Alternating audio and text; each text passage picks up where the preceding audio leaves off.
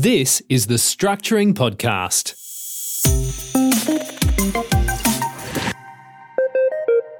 Good day and welcome back. This is Terry Ward, episode 74 of the Structuring Podcast. Today's topic is about estate planning and superannuation proceeds trusts. A super proceeds trust is basically a, a trust set up in the will, and the sole purpose of that trust is to receive any death benefits from uh, the deceased member's superannuation account. The main reason for having a separate trust just for the super is to segregate it and to gain a tax advantage. And that tax advantage comes about by having the only people that can benefit from the trust to be tax dependents. So where a superannuation death benefit is paid to a tax dependent, there'll be no tax payable on that payment. However, where the death benefit is paid to a non-tax dependent, part of that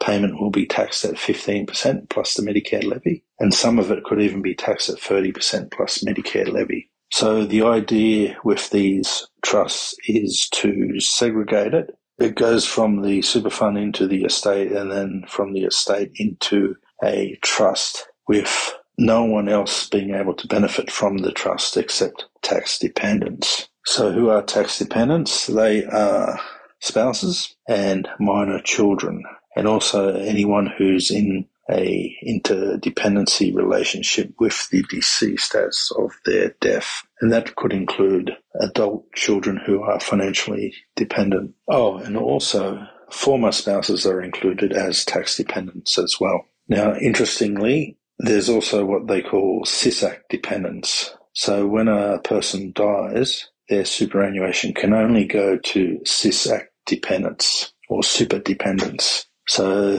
a SIS dependent is the estate, children, spouses, but not former spouses. So there's a distinction between SIS dependents and Tax Act dependents. If you're setting up a testamentary trust in your will, a testamentary discretionary trust, the super proceeds trust can be part of that, but it'll be like a sub trust. You also want to have the super proceeds trust to be optional, generally at the discretion of the executor. And that's because at the time of your death, you may not have any tax act dependents, or it might just be your spouse that is the uh, sole tax act dependent because your your children might have grown up, for example.